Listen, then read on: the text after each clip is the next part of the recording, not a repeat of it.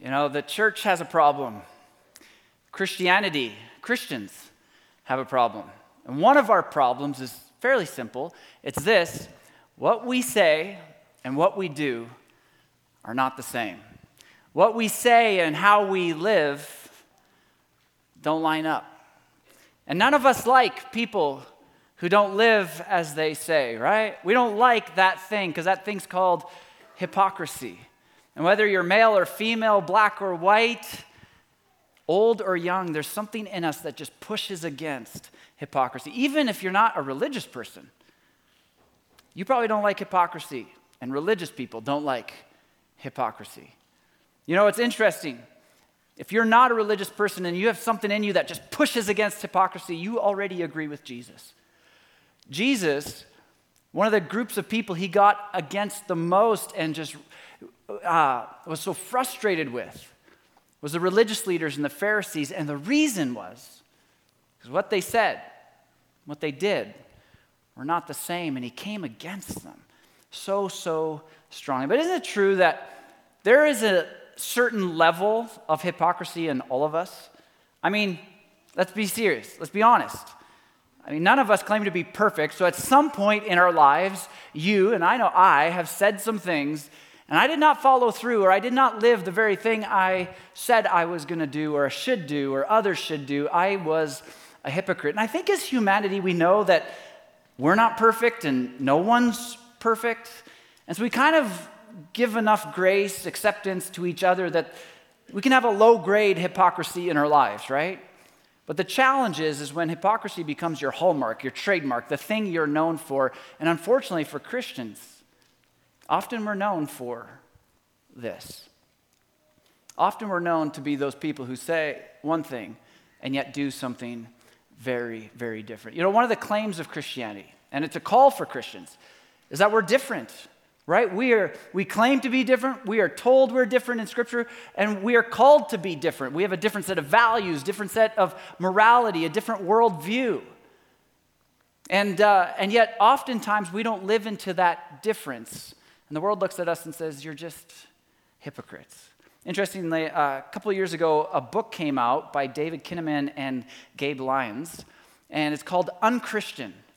And Barna is a research group, and they've done some research, and they found, and it was presented in this book, they found that the difference in behaviors between people who claimed to be Christians and people who claimed not to be Christian were not all that different. In fact, they found no statistical difference in these 10 categories between those who claimed to be Christian and those who claimed not to be Christian.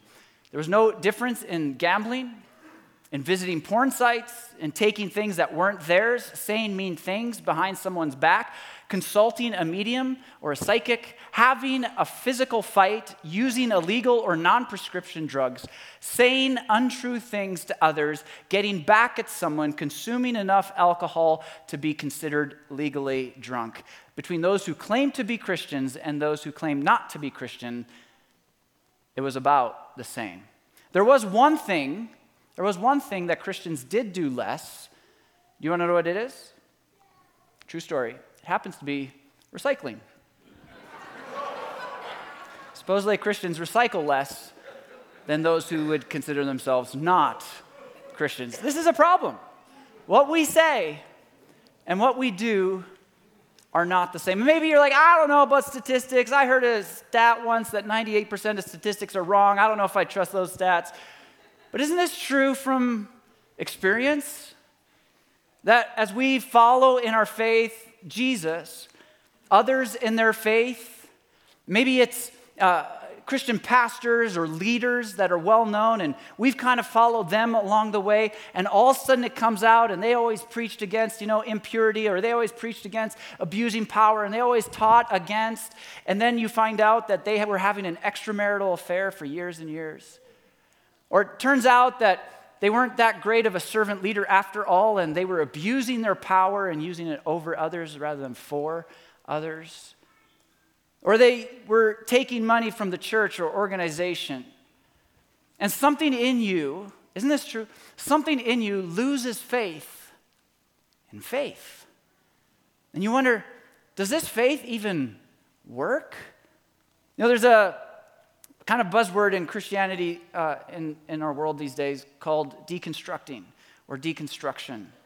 And it's this systematic disassembling, undoing of one's faith. Now, probably all of us along our faith journey do some deconstructing along the way. And some deconstructing is absolutely healthy because I bet there's some things that you think and you believe that do not line up with Jesus and Scripture. And so there is this need for all of us to deconstruct our faith so we can build it back proper. But in deconstruction, oftentimes the point of it is just to dismantle one's faith so you can walk away forever. You know, deconstruction, though, and here's the interesting thing, often happens not because of who Jesus is or what Jesus claimed, but because of how Christians live. And this is especially true of the younger generation. And they're looking at us who have gone before, and they see the way we live, and they wonder, does that faith even work? And they begin to lose faith in faith, not because of Jesus, but because of those who said they were Jesus' followers. According to Gallup's annual Honesty and Ethics survey, Americans' trust in pastors and clergy hovers at an all-time low. And of course, there's a generational gap. While 51% of Americans 55 years and older have favorable views of the church and church leaders, only 24% of 18 to 34-year-olds said pastors and clergy have high honesty. And the younger generation is saying, I don't know if that faith works. No, my guess is this was not Jesus' vision. When he told Peter, I'm going to build my church and the gates of hell won't prevail against it, won't overcome it. I think Jesus had a different vision for those of us who would follow him. That something would change. You know, our mission as a church is to see people become devoted followers of Jesus. And I know I'm trying to build some, you guys don't trust me because I'm a pastor and that's okay. But just full honesty, we didn't make this up, okay? We stole this. We are stealers at the church. Someone really famous came up with this idea. His name's Jesus. We just kind of put it in different words. It came from the Great Commission. But our mission, and this isn't just, the building, this is ours as followers of Jesus. It was given to us, was to see others become what we've become, to see them become followers of Jesus. So what is a follower of Jesus? And here's as we wrestle with this, here's how we define it. It's growing to be someone who lives like Jesus would live. Not to live exactly as he did live, because we'd have to be Jewish and male, and we'd have to get rid of social media, which is not possible. So, but how would Jesus live in the world that we live in, that you live in as a teenager, as a single mom, as a working dad that's in 2 weeks, out 3, or whatever it is, right? How would Jesus live if he were in your shoes?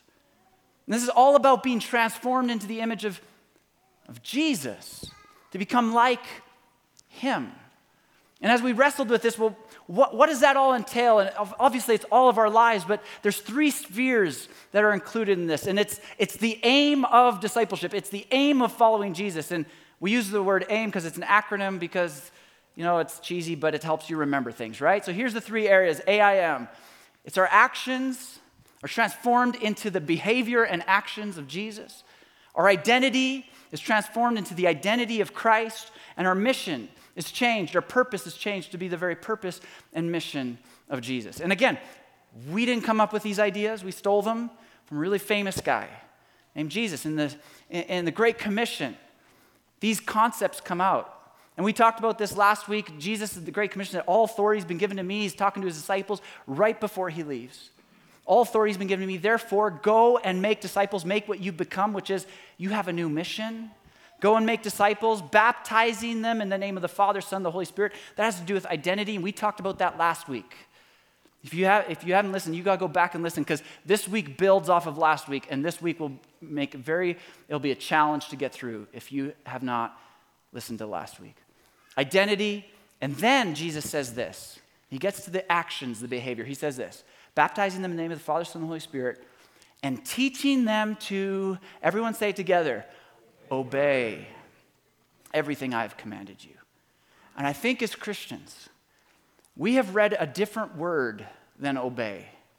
And it's the reason, the outcome is the hypocrisy that we have so often within the church. What we have read is, and teaching them to know everything I've commanded you. And Jesus did not say teaching them to know, although knowing isn't necessarily wrong. Unless it's by itself, then it is. It will not help you.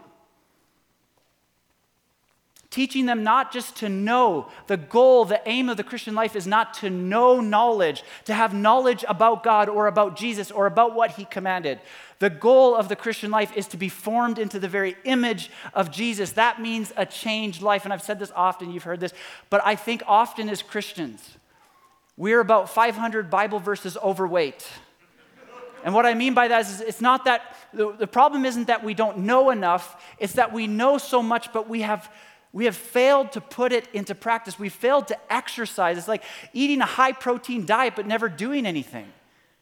Eventually, you just get overweight, and we know so much. And probably for some of us, we need to go to a Bible study to gain some knowledge, but for many of us, we need to just practice what we already know. And Jesus said, in teaching them to obey.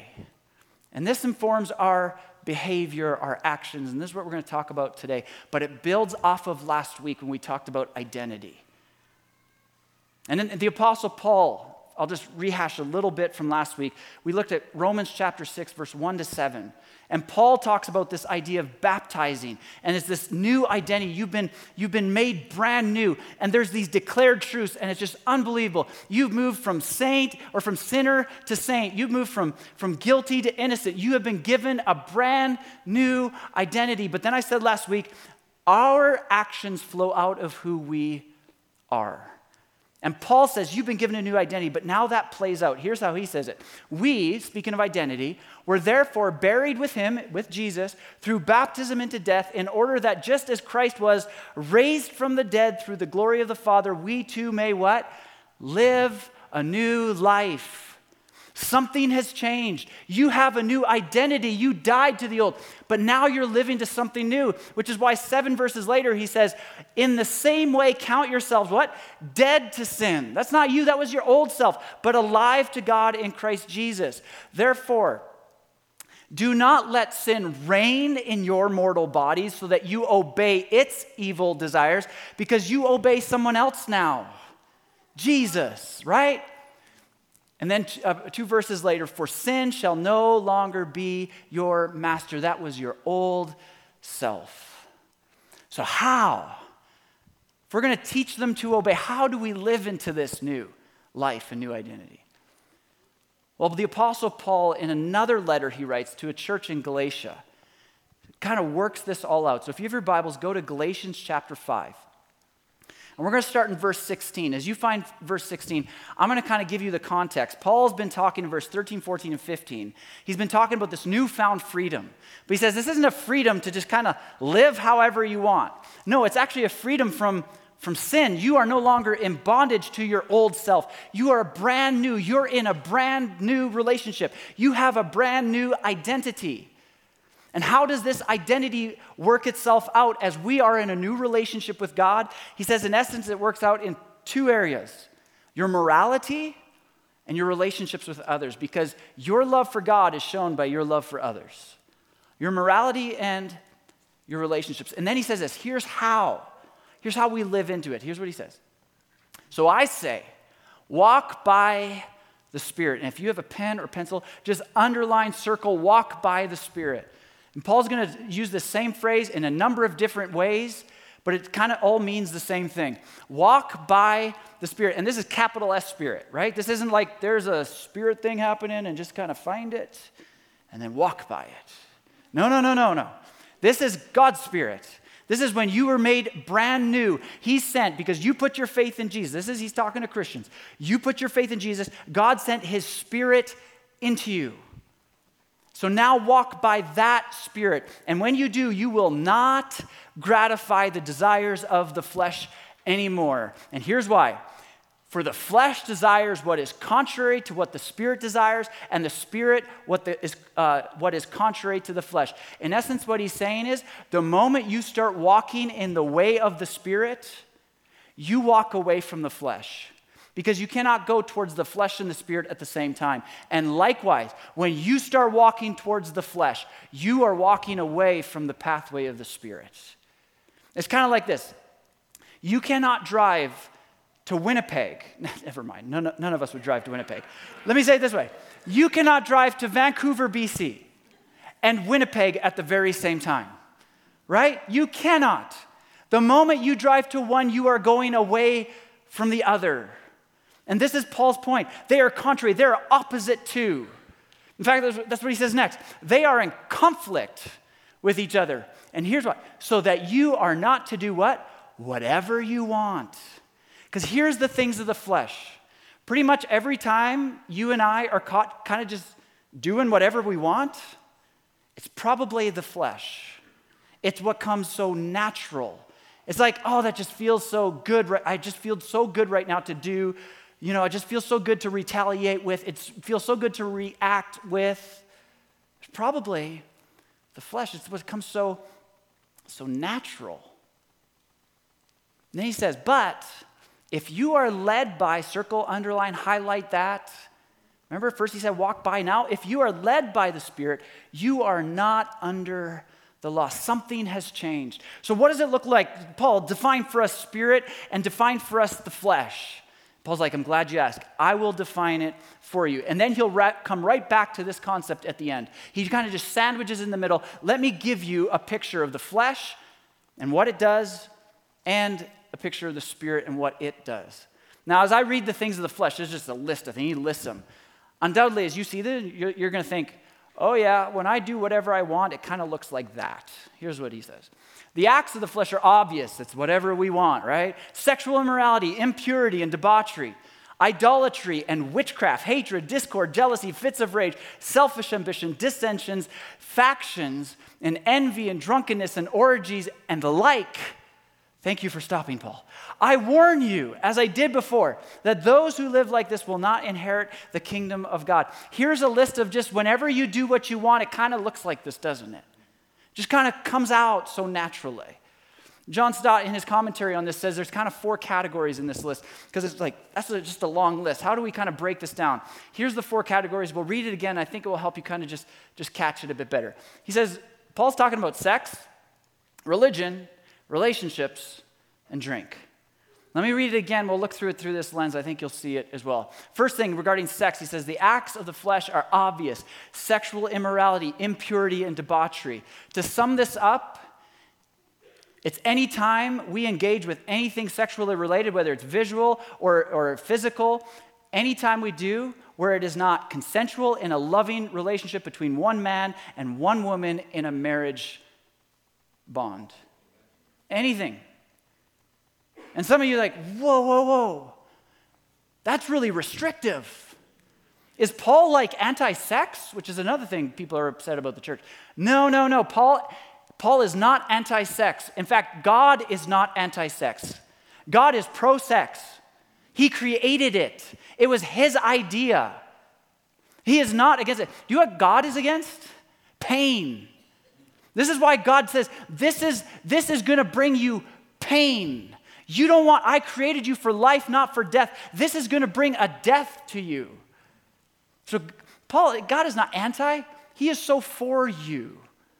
But here's how it works best. He goes on to talk about religion, idolatry, which is the worship of anything, putting anything above your allegiance and passion for God, and witchcraft, which includes, things like good luck charms, right? When we engage with the spirit world, maybe psychics and fortune tellers and the like. It's not that's the flesh. He goes on, talks about our relationships, hatred, discord, jealousy, fits of rage, selfish ambition, dissensions, factions, and envy. If I was to summarize this up as it relates to relationships, it would be this. These things come out. These things happen when we approach friendships and relationships from a purely egocentric perspective. When we enter our marriage, when we enter a church, when we enter our friends group, and all we're thinking about is me. And suddenly there's discord, there's jealousy, and there's selfish ambition and rage and factions and, well, you can read the list. He goes on. Last two, drunkenness and orgies. I think you can probably figure out those ones. And then Paul says this, and the like, right? It's like, we could go on. You could go on. You have your own list. It's like, he didn't mention, that's what I do, like that, and the like. And then he says, I warn you, as I did before, that those who live like this will not inherit the kingdom of God. And this word kingdom is so, so important. Because often we think about heaven. We think, I just got to, as Christians, say a prayer on earth, live how I want, and I'll get to heaven when I die. But Paul and Jesus especially, they talked about the kingdom, which is different. Kingdom has new values, new rules. It's a new way of living. In essence, logically, it doesn't make sense. You know, if you didn't enjoy the kingdom on earth, what makes you think you're going to like it in heaven? If you didn't enjoy the kingdom of God and we're like, I don't want to live God's way, what makes you think heaven's going to be God's way? That's how heaven works. It's the kingdom of God. So here's the list of, you know, kind of the negative side, the flesh list. Well, what about the spirit list that Paul says there is? And this one is so familiar. I think sometimes we just kind of skip over it. But Paul says this, but the fruit of the Spirit is love, joy, peace, forbearance, like bearing, patience, long-suffering, kindness, goodness, faithfulness, gentleness, and self-control. This is the fruit of the Spirit. This isn't stuff that we came up with. When it says this is the fruit of the Spirit, it means this is the stuff that comes from your Father in heaven. This comes from God. And when God, when you live by the Spirit, these are the things that come out of you. You know why? Because they came from Him.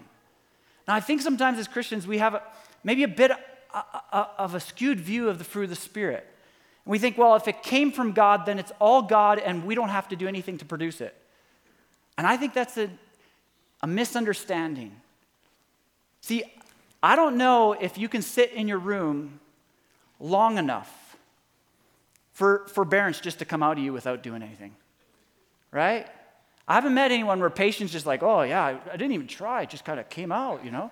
It's like, I was just so patient, I don't know what's going on, right? It's like, oh man, like self-control, it's like, I didn't do anything, it just like self-control. No, it comes from God. That does not mean that we're not involved. This is so important. Think of it like this. It's like oil. Every illustration breaks down, so you can break this one down. But we don't make oil out of nothing. Maybe you can, but currently we aren't, right? Where does it come from? It comes from the earth. Its source is the earth. Does it just come to us without us doing anything? No, we didn't make it, but we do have to work to access it. And this is the Christian life. That these things are something that we have part in and seen produced in us. And he says, but fruit of the Spirit is these things, and against such things there is no law. To which we're all like, duh. Right? I mean, why do laws get created? Here's why. To curb behavior, right? It's like laws are created because like you can drive this fast, but you cannot drive this fast. We are curbing your behavior, right? We're going to create a law because you can say those things, but you cannot hit him. We are curbing your behavior, right? You can hit him, but the moment you kill him, we are curbing your behavior, right? Laws were made to curb behavior. But here's the thing. We don't curb this behavior, right? It's like, come in. Your peace has just gone too far. 2 years in prison, right? You're done. Gentleness, you've gone way too far.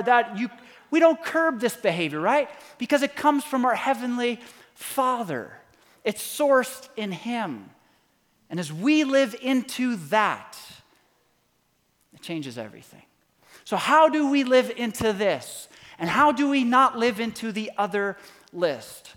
And Paul goes right back to where he started, and he defines it both in the positive and negative. He speaks to both. Here's what he says. Those, in summary, those who belong to Christ Jesus have crucified the flesh with its passions and desires. Since we live by the Spirit, let us keep in step with the Spirit. Underline, circle, keep in step, because we're going to come back to that. Now, I'm going to talk about these two separately, but before I do, I want to talk about a concept that, again, I referenced it with the fruit of the Spirit, but I think we've got to work it out a bit more. And it's this idea that the Christian life is just something that happens to us and we are passive agents. That is a wrong idea about the Christian life. Let me describe it in Christianese terms, and I'll try and explain it in as kind of layman terms as possible. Justification is completely all a work of God. Justification is what I talked about last week. It has to do with a declared truth, an identity. You do not work to get justified. You cannot earn your way into God's good books. You cannot earn your way to be declared saint rather than sinner. You cannot earn your way to be declared innocent rather than guilty. This is what God does, and he did it before the creation of the world, that those who are in him would be declared righteous, would be declared holy. It is all a work of God. We simply receive it by putting our faith in Jesus. Like, thank you. You did it all. Justification is all a work of God, but sanctification is a work of God and us. We are participants in this aspect of the Christian life. It's why I said, if you think the fruit of the Spirit is just going to start bubbling out of you by sitting in your room, it probably isn't. Self-control will be something that you participate in. Forbearance is something. Patience, long-suffering is something you will participate in. It comes from God. You did not originate it. But it is something that we participate in. See, your behaving like Jesus is a work of God and you. Your behaving like Jesus is a work of God and you. The way I said it last week is, we do not work for our salvation, right? That's all God. He did it all. We do not work for it, but salvation does work, doesn't it? And last week I said there's kind of two stems to this tree. The first stem is what we talked about last week. Salvation actually works. Like, you actually have a new identity. You've actually been declared something. Wow, this actually works. But the other stem is what I'm talking about today. It's the sanctification piece. It's the being formed into the image of Jesus in our behaviors piece. And that means salvation does work. That we are saved, and that salvation starts to work in us and starts to change us, and we become participants with God's Spirit. He initiates, we respond, and our lives begin to look different. Here's the way the Apostle Paul said it. Those who belong to Christ Jesus have crucified the flesh with its passions and desires. How do we get rid of the old? Here's what Paul says. Here's how. Crucify. See, Galatians 2:20, our verse for the month, says, I have been crucified with Christ. I no longer live, but Christ lives in me. Crucifying the flesh is something that happens when we put our faith in Jesus, but it's also something that we participate in. We are called to crucify the flesh. That's what Paul's saying. In fact, go back to Romans, where we read at the very beginning. He says this, in the same way, what? Count yourselves dead to sin. Is that not you and I participating? Yes. Therefore, do not let sin reign in your mortal body so that you obey its evil desires. That is us participating. In fact, in Colossians chapter 3:5, Paul says this, put to death the old nature. Like, this is a command for us. Put to death the old nature. In Galatians, in our passage, he says, those who belong to Christ Jesus have crucified. And I wonder if for some of us in the vices that we face, we have taken too passive an approach to sin. It's like, oh yeah, I kind of did, I kind of tried. And I want to ask you, have you crucified? I mean, this is extreme. This is an extreme response to the vices and sin in our lives. Here's a couple things about crucifixion. Crucifixion was total and complete death. We hear crucifixion, we're like, I don't know, there's this Easter thing. In the first century, they lived in a Roman world. They knew crucifixion. It happened all the time. This was Roman capital punishment. And everyone knew crucifixion was total and complete death. When Paul says, crucify your old self, they're like, oh, that's like total death. Here's the thing about crucifixion. There were no survivor stories. No, not one. No one was like, hey, yeah, crucified, but live to tell of it. Nobody. Jesus didn't even survive crucifixion. He did not. He died fully, completely. God raised him to the dead. Amen? Yes. But he died. Crucifixion was total. Here's the other thing. Crucifixion was death, a slow but guaranteed death. See, the way it worked is they'd hang you on a cross and eventually you'd suffocate, and the people hanging would push themselves up with their legs. And there was a Roman guard that would stand by. And the moment's like, it's taken too long for them to die, break the legs. They can't push up, they die faster. And I wonder, as people saw this, crucify the flesh, if they got this picture, it's like, we're to stand at our own cross. And that's my old life, and that's the old desires. And I'm going to watch it die. It may be slow. It may be a process of my entire life, but I'm going to watch the old me with its selfish desires die, and when it's not dying fast enough, I'm breaking the legs. I'm going to be extreme about sin in my life because God is extreme about sin, because it brings death, and he wants you for life. He wants you for life. Does this mean that we will attain perfection in this world? No.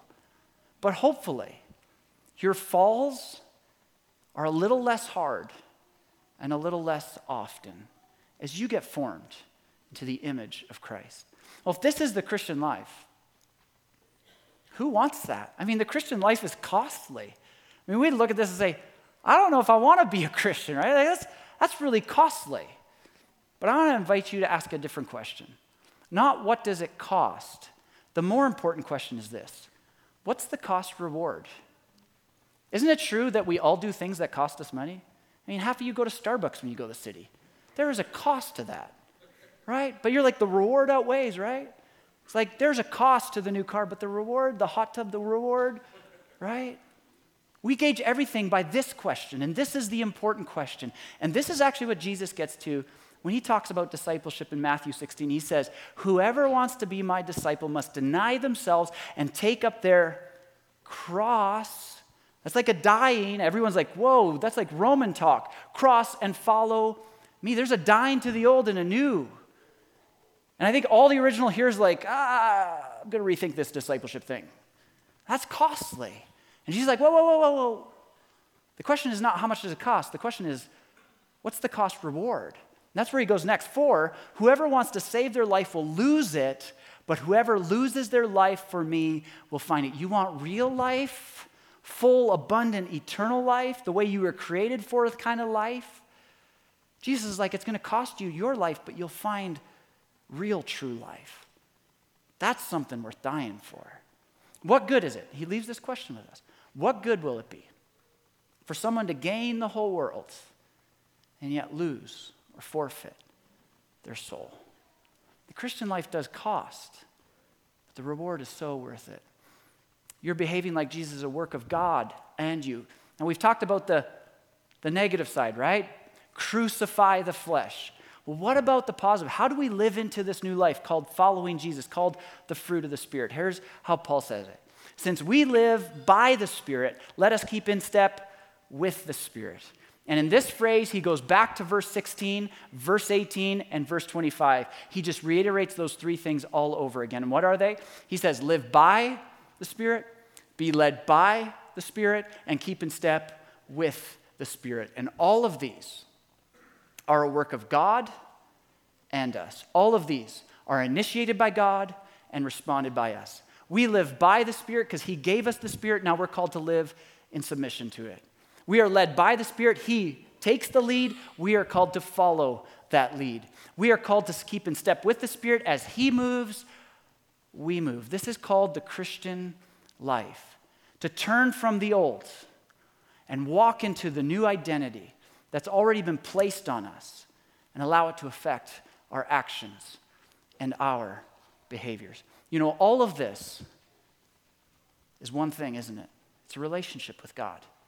It's a connection to God.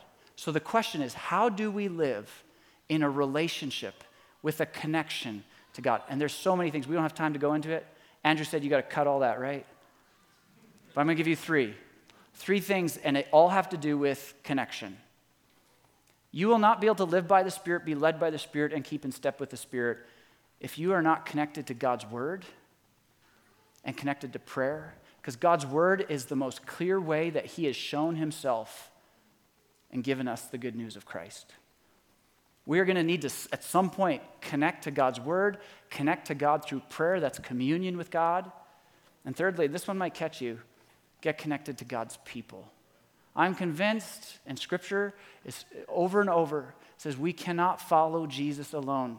You cannot just by yourself in your own little huddle constantly hear the voice and follow the leading of the Spirit. It happens in community because God's Spirit is housed in people. And when we come together, this is the temple.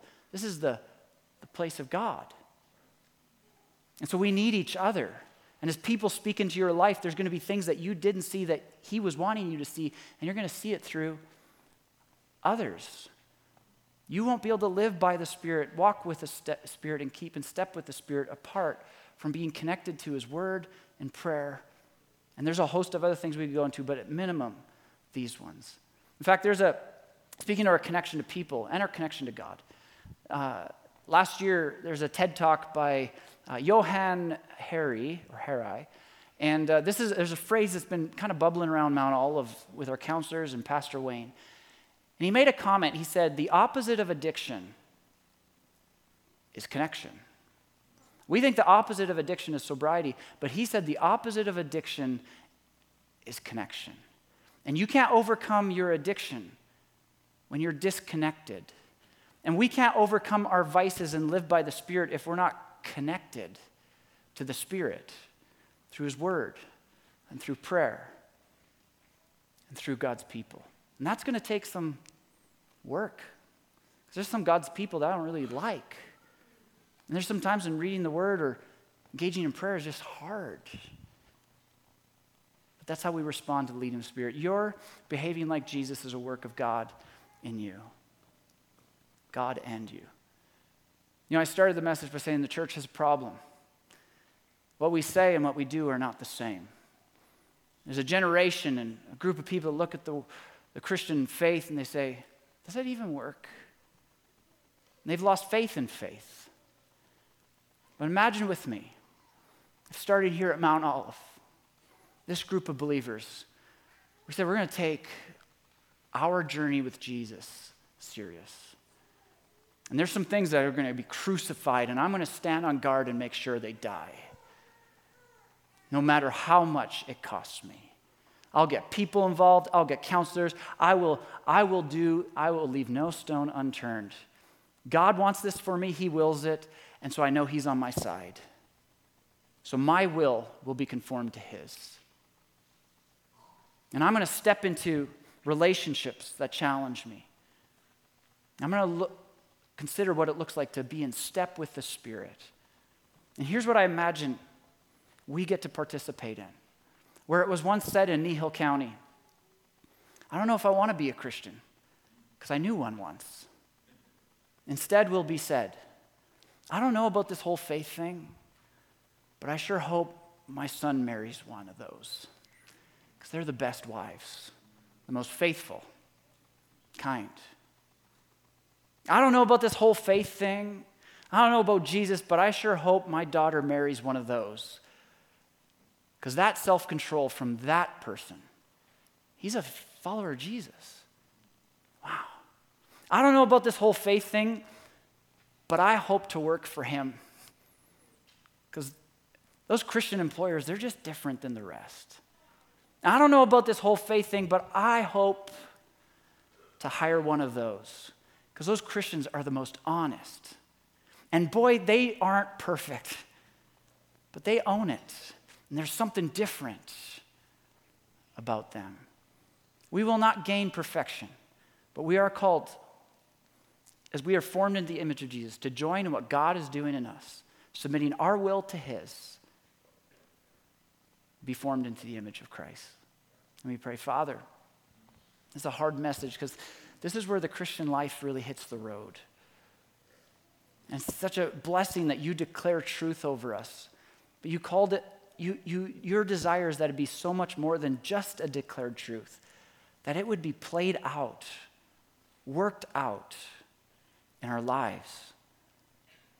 That the old life that brings death and sin to our current life would be done away with because you came to bring us life. And life more abundant. So, Father, wherever we are in the journey and wherever this message lands on us, would you give us the wisdom to know what to do and then the courage no matter the cost, to step in and do it, because the reward is so worth it. We pray this in your name, Jesus. Amen. Thanks so much for joining us today. We trust you have been encouraged and challenged in your faith journey. If you're desiring prayer, want more information on our church, want to partner with us, or be involved in any way, please go to our website at mountoliveefc.com. We'll see you next time.